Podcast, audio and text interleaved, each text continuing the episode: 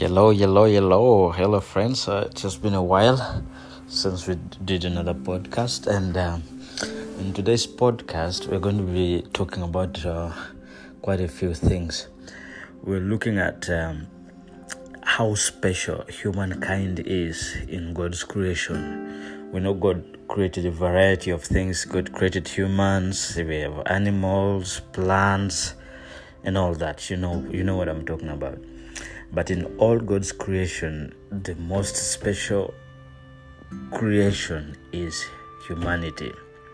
So, how special are we and how different are we from other forms of creation of God? So, that's what we're talking about. Well, and uh, one thing that I would like to point out is that um, the major difference between humans and other creation. For example let's talk about plants. I mean yeah plants we talk about animals.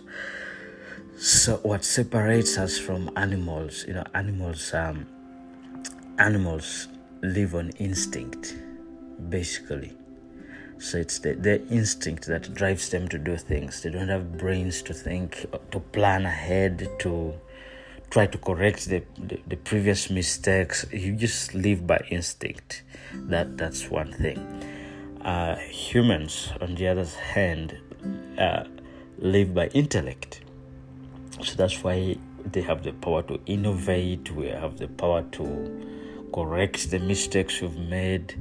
We have the power to think ahead. So we live on intellect. That's what separates us from all the other creation. And basically that's why human is in charge of all the creation, I would say, because of that power.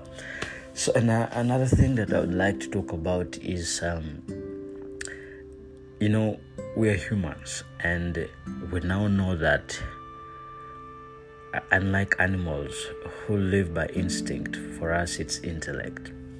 But but now there's there are other things now that come into play that now determined why a certain group of humans this way, why a certain humans or certain groups of humans this way, and why is everybody not the same? Well, there are things to explain it.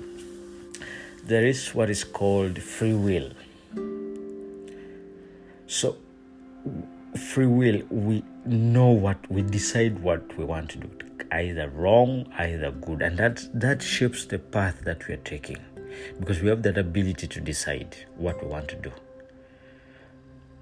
We even know what is wrong or right, but we choose to do certain things what our bodies feel like. So that's free will. So free will plays a big role in, in human lives. It plays a big role in determining what does someone become, what happens to a person at a particular time, things like that. Then there's such a thing as fate